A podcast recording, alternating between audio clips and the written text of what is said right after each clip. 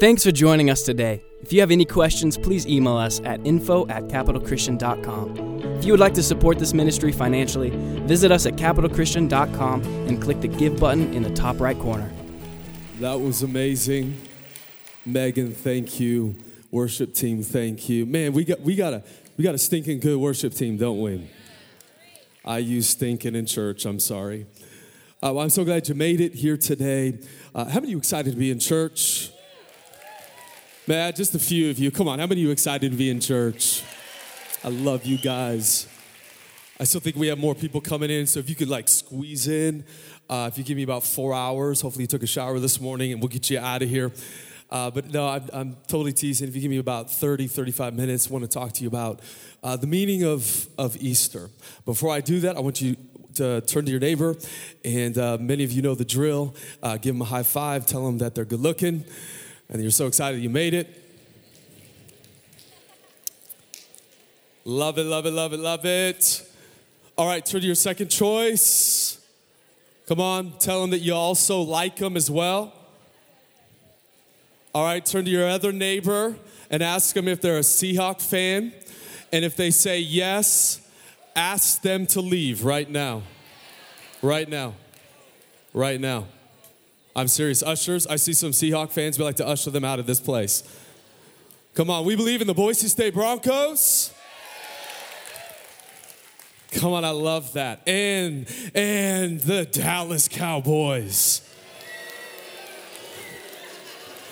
This is Easter, people. What is wrong with you? Um, well, I'm glad you.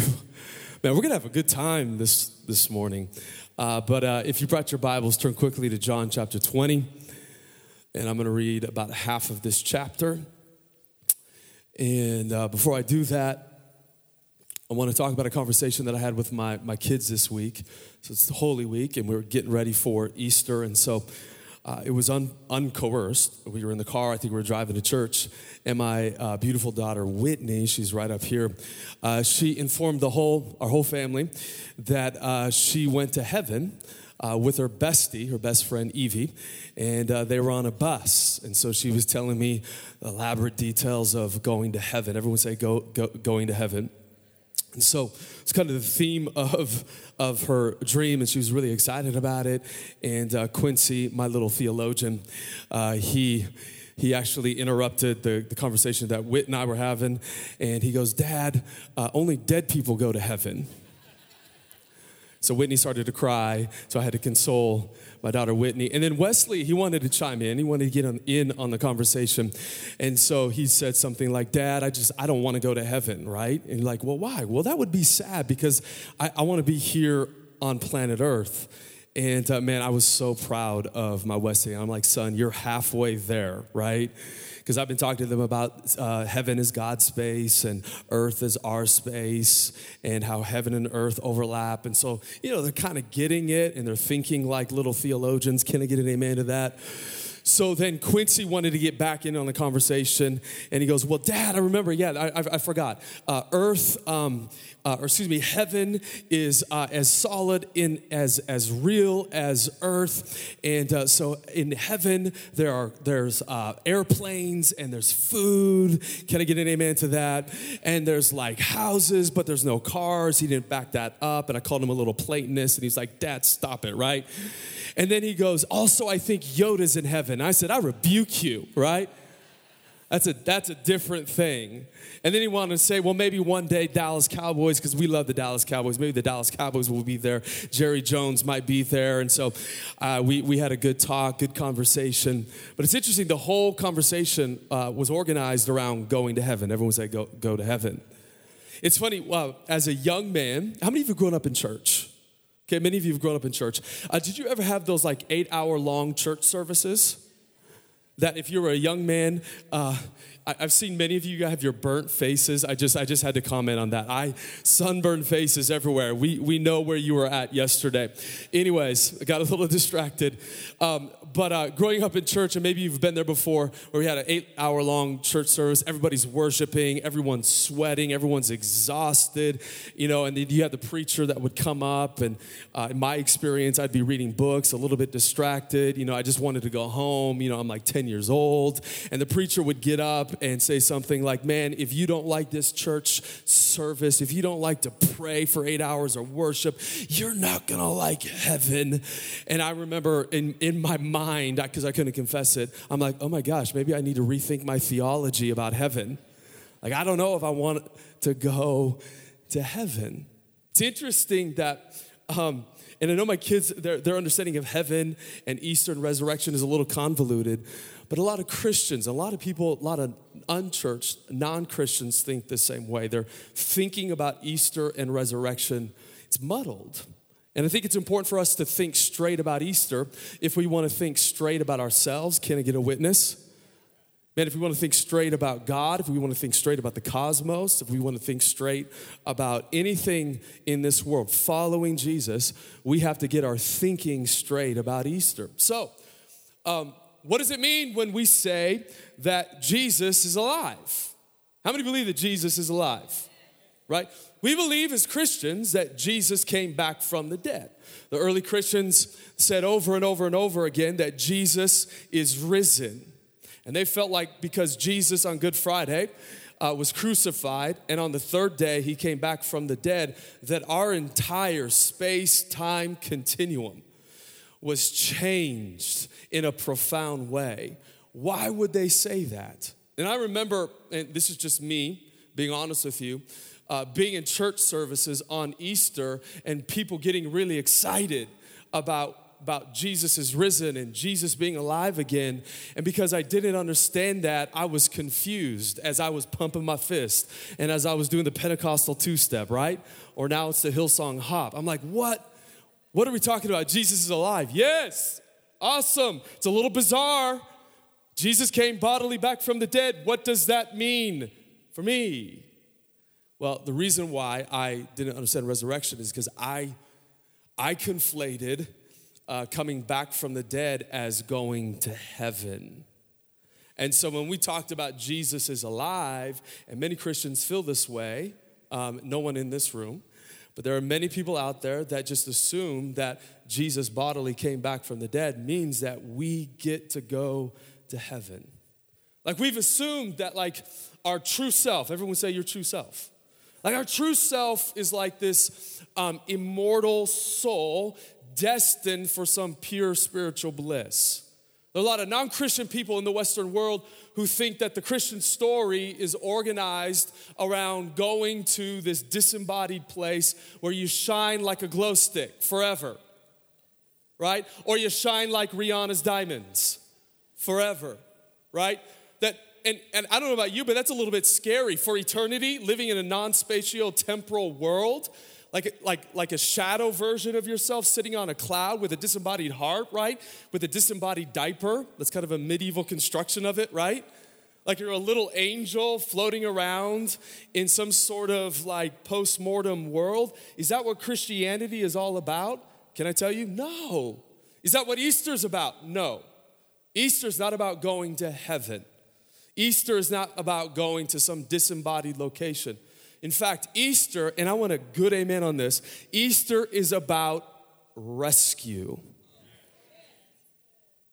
What, what do you mean? Chris, what do you mean rescue? Well, salvation, broadly speaking, from a biblical, biblical point of view, is simply to be rescued. So the question you might ask is okay, so if Easter is about rescue, it's not about going to heaven, um, what are we rescued from? Are we rescued from the meaning, meaninglessness of life? Sure. Are we rescued from the difficulties or the circumstances that we go through? Yes and no. What are we rescued from? Are we rescued from the agonizing um, uh, fate of being a, a Washington Redskins fan? Maybe. What are we rescued from? Well, the Bible tells us, and man, please don't shout me down on this, that Easter and when Jesus comes back from the dead, is about being rescued from death itself. Death? In Canaanite mythology or in the ancient Near East, uh, there was a view that death was like an, an animal, it was an intruder, and it devoured all of its victims in its way. And we have this interesting passage in Isaiah chapter 25, and we're gonna read it really quick. In verse 8 says, The prophet, a long, long, long time ago, wrote, He shall, or he will, swallow up death forever. And the Lord God will wipe away tears from all faces, and the reproach of his people will take away from all the earth, for the Lord has spoken. It will be said on that day, Behold, this is our God. We have waited for him that he might save us. This is the Lord. We have waited for him. Let us be glad. Everyone say, glad and rejoice in his salvation. What is salvation? Salvation is not being, I don't know, transformed into a disembodied spaceman suit and flying off to a disembodied location. Salvation, and this is good news, is that we are rescued from death itself. And the biblical vision of death is death is, is and if, you're, if you nerd out on Star Wars, you're gonna love this. It's a rogue thing, right? It's a rogue force, it's a rogue power that defaces God's creation. In other words, uh, death is anti creation, anti God, anti matter force. And death is responsible for disfiguring or unmaking God's beautiful world. How many believe that this world that we live in is essentially good? Five of you. Okay. Genesis chapter 1 says that God made the earth, the heavens and the earth. And there's this beautiful crescendo. And at kind of the end of this, this building of this crescendo, God makes all of the universe and he looks back on, on the world that he made. And what does he announce? Does he say nuke it? Does he say annihilate it? Does he say throw it in the cosmic dumpster fire? No. God announces that this world that we live in is good. It's beautiful. Death through sin and human rebellion has disfigured the planet. The good news that we have today is that on Good Friday, let me say it this way on Good Friday, Jesus went to the cross. And what did he do on the cross? Well, somehow Jesus exhausted the full weight of death and evil in his body. He exhausted it. He brought death to death. Can I get an amen? Through his death on Good Friday. And then Sunday morning, what happened? Because death was defeated. We have this beautiful passage in John chapter 20, verse 1. And John says this Now, on the first day, everyone say the first day, because death has been defeated through the death of Jesus. Easter morning, John then says, Now, on the first day of the week. John has organized his entire gospel around the sequence of seven signs. On the sixth day, Jesus was crucified. On the seventh day, he was in the tomb. And then on the eighth day, or on the first day of the week, what happened? Did we fly off to by and by? No. Are we shining like glow sticks or electric light bulbs? No. What happened? new creation was launched. God's brand new world, I want you to get this in your heart today, slammed into planet Earth. In other words, heaven came down to earth. We didn't fly off to heaven. Heaven, through the death, burial, and resurrection of Jesus, slammed into planet Earth. So, John is telling us the old week of creation is over. Sin and death, as a tyrant, has been overthrown, has been defeated. Death is not a friend, like some religions will tell you. Man, death is a pathway to a better life. Christians don't believe that. No, death is an enemy, it's a foe. And in 1 Corinthians chapter 15, Paul eloquently says, Where is your sting, O death? Death has been swallowed up in the victory of the resurrection of Jesus. So, as Christians, we don't redefine death, we don't redescribe it because Jesus overthrew it. And now, on the first day of the week, John is telling us what Easter is all about.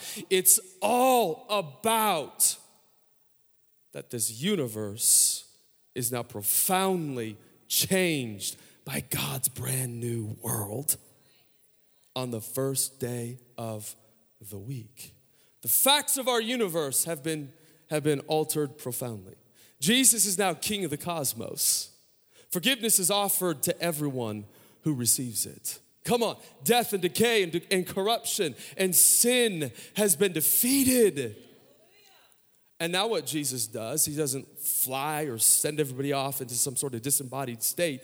What does he do? He gives people jobs to do. I love this. He gives Peter, and we're introduced to Mary Magdalene in verse 1. On the first day of the week, Jesus is about ready to give Mary Magdalene a job to do. Mary Magdalene. Magdalene's not her last name. Uh, Magdalene probably is a longer version of Magdala, which is a fishing village off the Sea of Galilee. It was destroyed by the Romans, which basically is a picture in microcosm of Mary's life. The New Testament tells us that she had seven demons in her, in, in her, and Jesus set her free and rescued her. It's kind of like if you like Exorcist, which you probably shouldn't like it. This is kind of like that, okay? uh, Jesus does an exorcism on Mary Magdalene, and she's the first one to come to the tomb on the first day of God's brand new world. Remember, everything is different. God's brand new world has arrived. Jesus is now in charge, but it takes a while to process. While it was still dark, she came to the tomb and saw that the stone had been taken away from the tomb.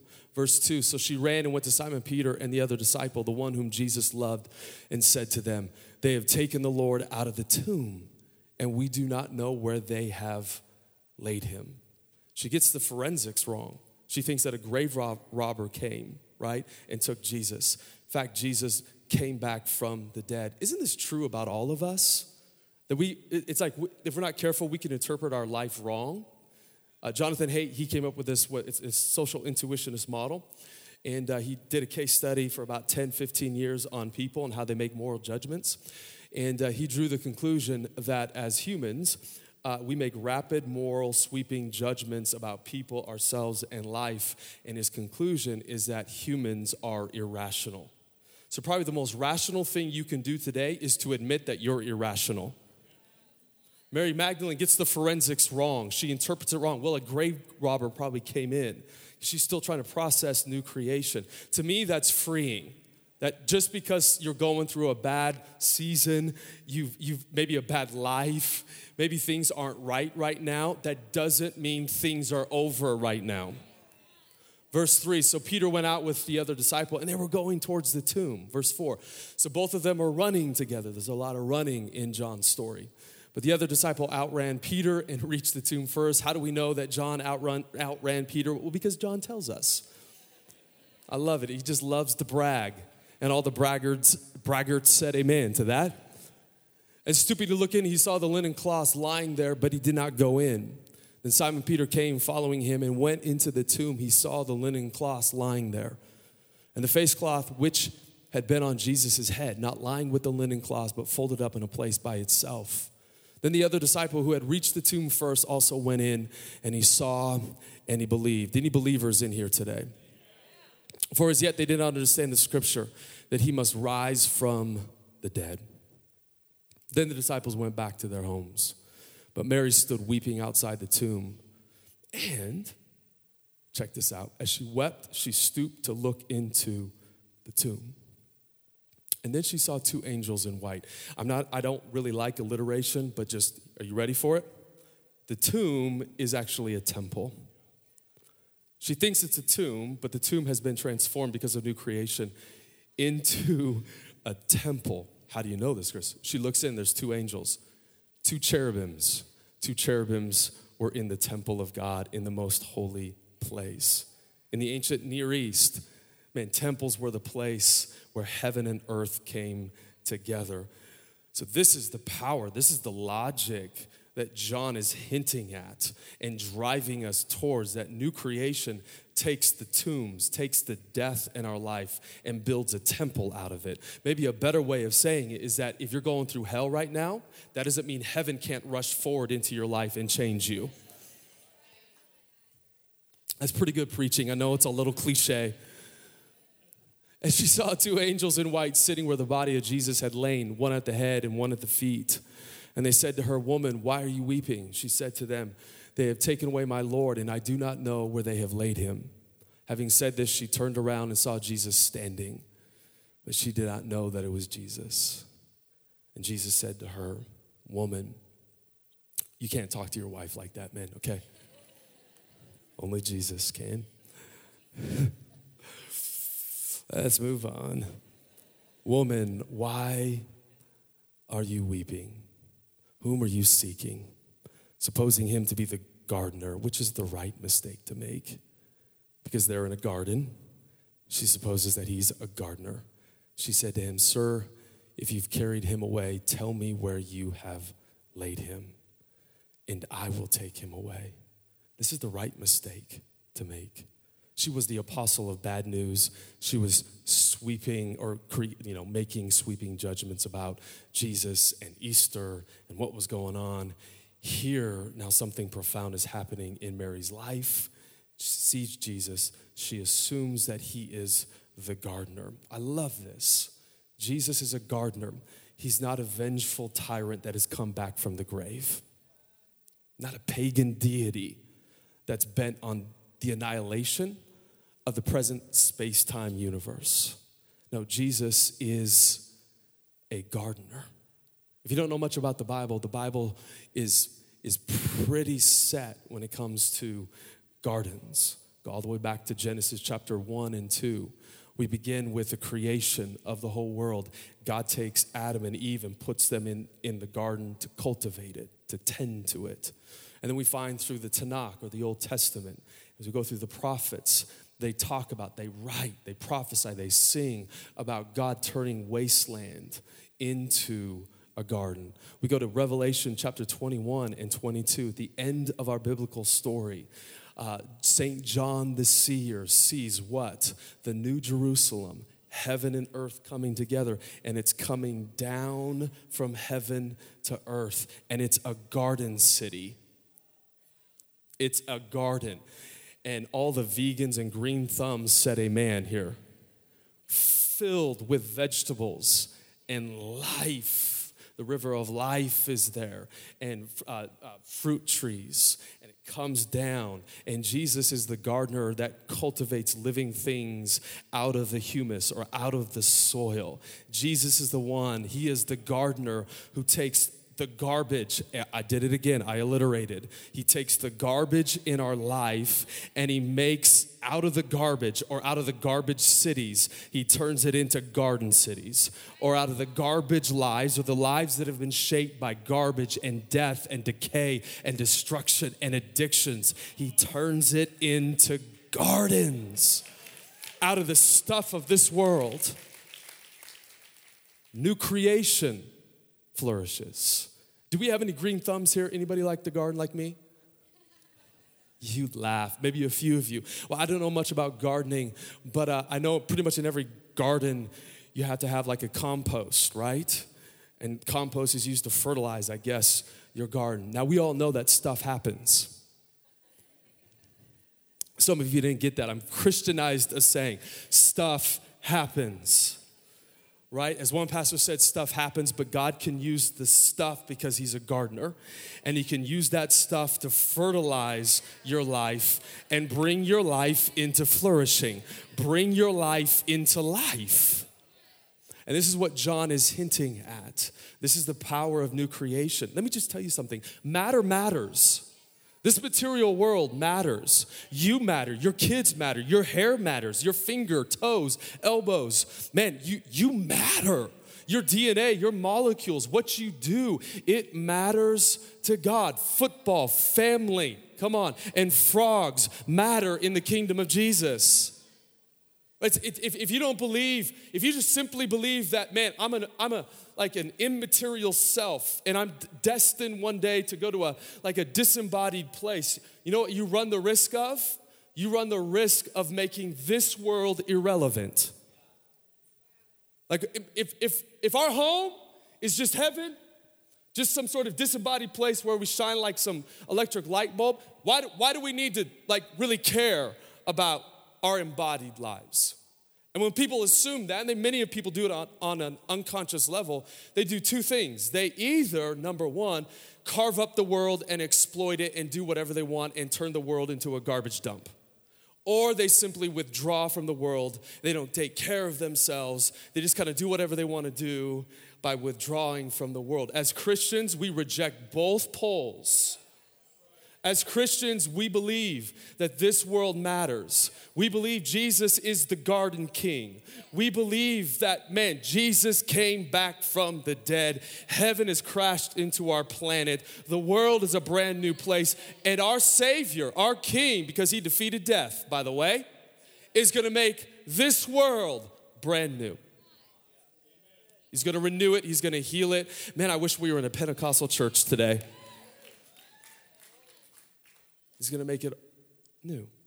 So Jesus said to her, I love this. Remember, John, I don't know if I mentioned this, but John has mentioned or used Mary in the Greek form of her name throughout his gospel. Here we have Jesus changing her name to her Hebrew or maybe Aramaic form of her name, which is Miriam. The Greek form of her name was Maria. John's been referring to Maria. Her old, you know, Maria was this Maria was the one who was filled with seven demons. Maria was the one who, you know, did what she wanted to do. In this new creation story, I love this because this world matters and Jesus wants to transform our lives and will transform our lives. He's, he just changes her name. Don't you love how Jesus just changes names? He's like, man, Simon, I just don't like your name. I'm gonna change you to Cephas, or I'm gonna change you to Stone, Rock, Peter. Come on. I love it in the Old Testament, God comes to Abram. He's a pagan, he's 75 years old, and God has a wonderful sense of humor. He's like, hey, uh, Abram, I just don't really like your name, and you're a pagan, but I'll forgive you for that. Uh, but I'm going to change your name to Abraham. Abraham means father of many nations. I love how God changes our name. And to change someone's name simply means to change on the deepest levels of that person's exist- existence, to change who they are. Like a name conveys something essential about who you are. And so, what Jesus is doing in just one, one word by calling her Miriam is conveying, and John is, wants us to figure this out, is conveying that Jesus is changing the very identity of Mary. She turned and said to him in Aramaic, Rabboni, which means teacher. Verse 17, Jesus said to her, Do not cling on to me. It's kind of an awkward Greek sentence. But if you, uh, if you nerd out on Star Trek, uh, you have your Klingon right there. It's bad joke Sunday. Do not cling on to me.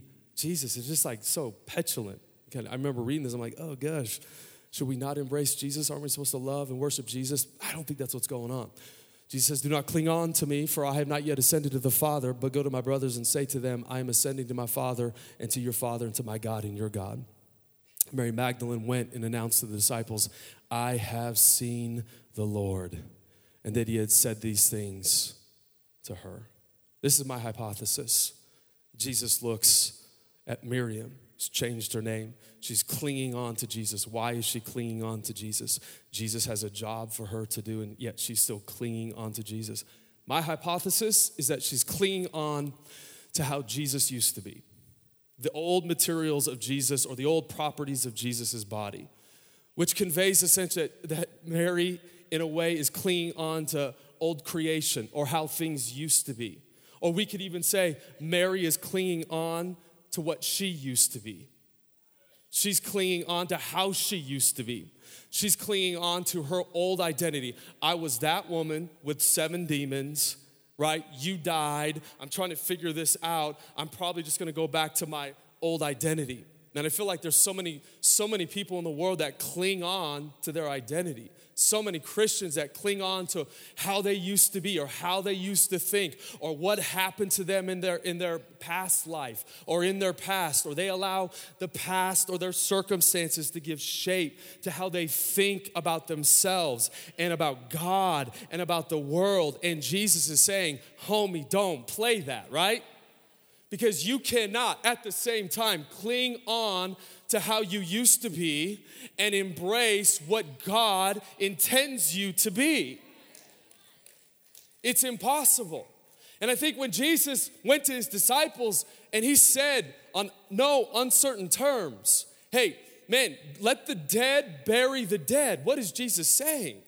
Jesus is saying, hey, man, that game that you're playing, that's death. If you could cling on to dead things, you can cling on to how the world works. But if you want to follow me, which is life, everyone said amen to that, then you're going to have to give up before you take up new creation. You have to give up your old way of thinking, how you think what it means to be human. Man, it's powerful. Jesus is saying, I got a job for you to do. I have purpose for you. I got a mission for you. Go and tell my brothers that I'm alive. And yet she's clinging on to how she used to be. Well, Jesus, you don't know. I was filled with seven demons. How can I go to the disciples and be their discipler, right? How can I be the apostle to the apostles? And so many people, even in the church, because they cling on to how they used to be. They cling on to their old identity, are frustrated because they're trying to figure out God's plan and purpose for their life. If you want to figure out what God has for you, give up. Come on. What you used to be.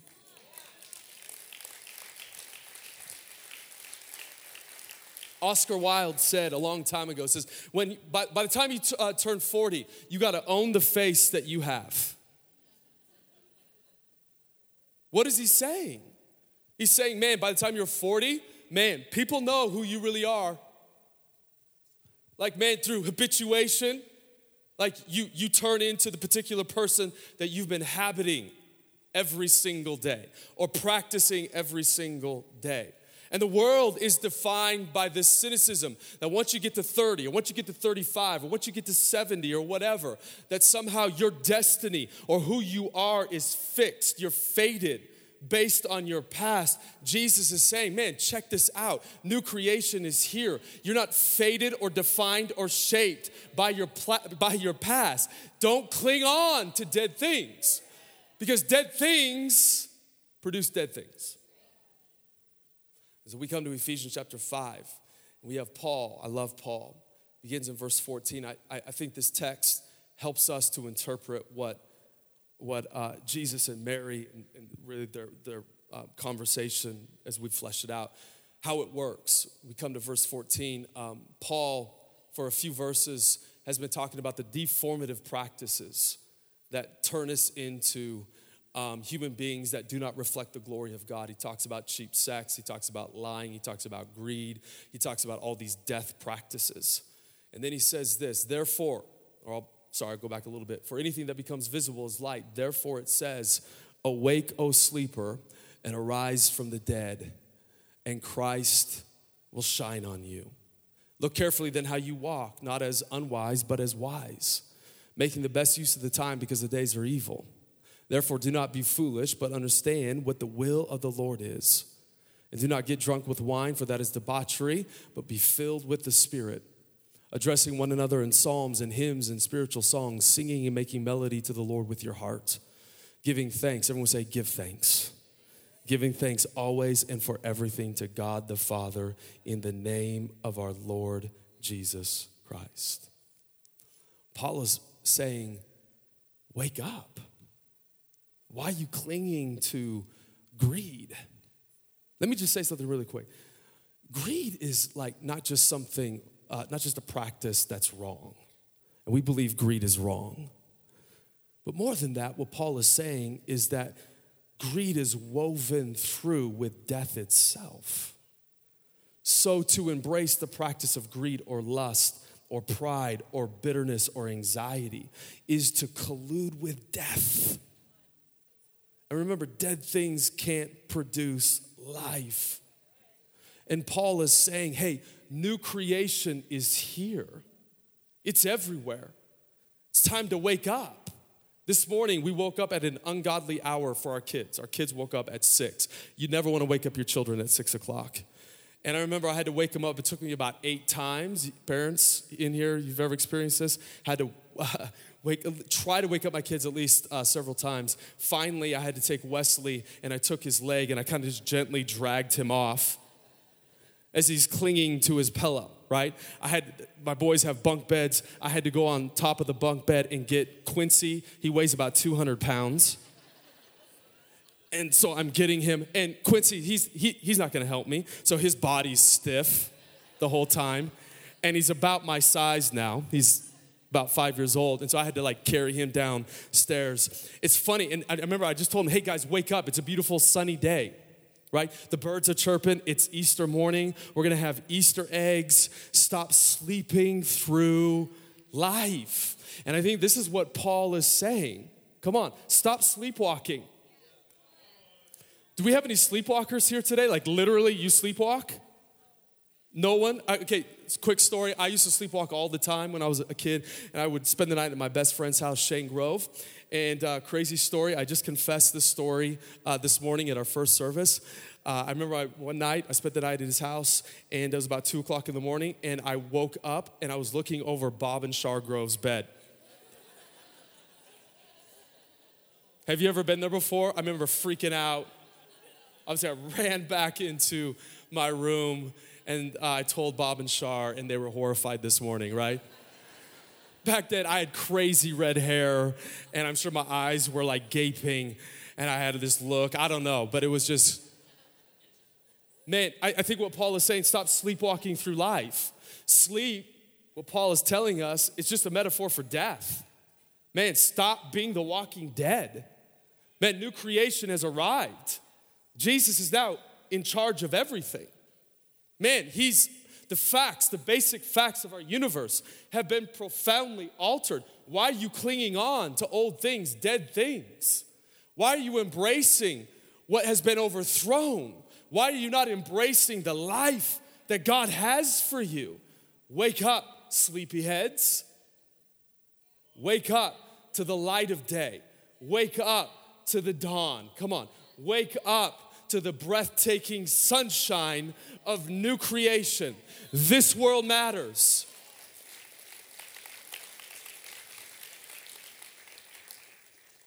So, uh, in this season of Lent, we talked about over the last six weeks about giving up, giving up impatience, and giving up pride, and giving up uh, comparison, and uh, discontentment, and complaint, and enmity. We talked about all that stuff. The next six weeks, because of resurrection, because our world is a brand new place, we're going to talk about taking up six things. Over the next six weeks, we're talking about taking up six things. Some of us, I think we just need to take up some joy. Paul says, Wake up. Wake up to what? What does that mean? Well, you got to give up some stuff in order for you to wake up. Give up your pillow, Wesley, right? Some of you got to give up your pillow. You got to wake up so that you can embrace all that God has for you. So there are some things we got to give up today in order to take up. But one of the things that I want us to take up this week is, and I want a good amen on this, is joy. I don't, I don't know why Christians sometimes are at the worst at being joyful. Right? It's funny how, man, people are like, man, I don't want to be a Christian because they're all like somber and they're depressed and they're just like heavy. That's that's Lent for you. But thank God, Lent's only six weeks. We're now entering into the season of Easter. And I think we should take up joy. I think we should be excited this week. I think we should be the best in the city at throwing a party.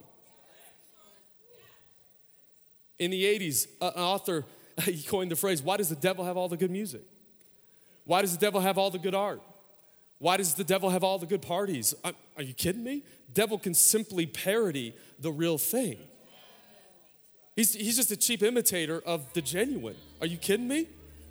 So I think what we should do this week, because our world is brand new and you and I had nothing to do with it, it's all through the achievements of Jesus, his death, his resurrection, that we have life.